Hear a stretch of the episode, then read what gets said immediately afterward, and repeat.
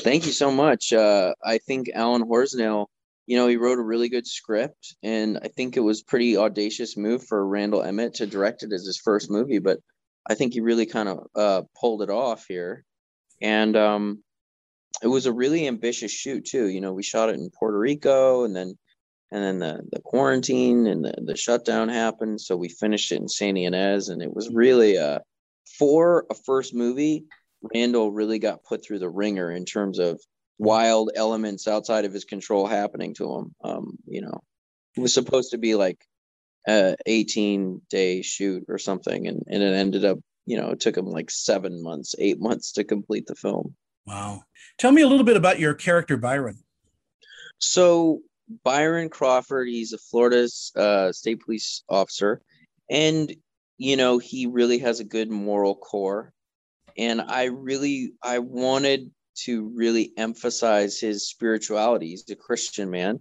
And i really wanted to get how you know his faith with his wife as well how together they sort of they use their faith to sort of motivate him to kind of go out and fight these forces of darkness in the film. And and i felt like that approach i just hadn't really seen lately where you get this detective um, who really you know is is a spiritual guy. There's there's a lot of jaded chip on their shoulder movie cops and detectives out there where they don't believe in anything. I was like well what if this guy's just genuinely uh you know a, a true christian?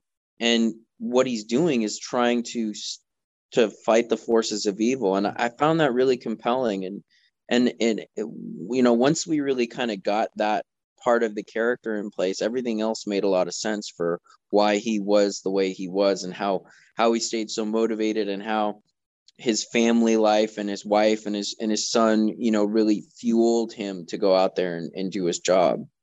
Yeah you gave him such levels of uh, uh of of deepness but he's he's he's dealing with both the dark and the light. Yeah. Yeah i i i wanted it to you know to sort of like have echoes of um you know like my the, the i love tommy lee jones and no country for old men and just the subtle way that he played things and and the that kind of the philosophical questions that that character wrestles with i i really wanted to tap into different versions of that but for this character you know your your cast is incredible, by the way. Megan Fox always blows me away, uh, especially lately when she's done. You know, she just finished an action film, and now she's doing this. Um, she she really is a deep and centered actress. Yeah, she is, and person too. Yeah. You know, she's got she's got real character in reservoirs of depth um, mm-hmm. that I think you know she's really tapping into uh, a lot recently and it's pretty cool to see. And I had a great time working with her. Our first day uh, on the movie, we shot the scene um, at the bar with Megan and I, where we're kind of discussing um, our approaches to the case and trading notes. And I felt like in that scene, you really you kind of get a sense of who these two characters are a little bit. They kind of let their hair down. They're having a beer they're not they're not necessarily being as formal as they would normally be. And i kind of it was really it was just a cool scene to play with megan where we're just kind of we're just having a beer we're just kind of shooting the shiz. And um it was nice. You know in our final moments that we have uh what do you think audiences are going to pull away from the film? You know i think first and foremost i hope they just are entertained on just the most basic movie uh, uh sense of oh that was that was good. I liked it I wasn't bored. I had a good time. I'm glad I watched it. I wanted to finish it. Just that basic level I like hitting, to be honest.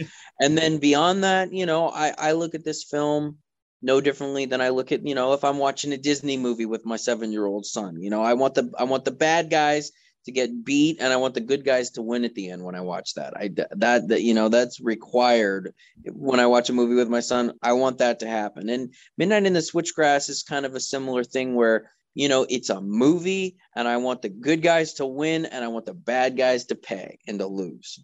Uh, and and they and they do. And you do so well in this film. And thank you for your time this morning. Thank you tony. Thank you very much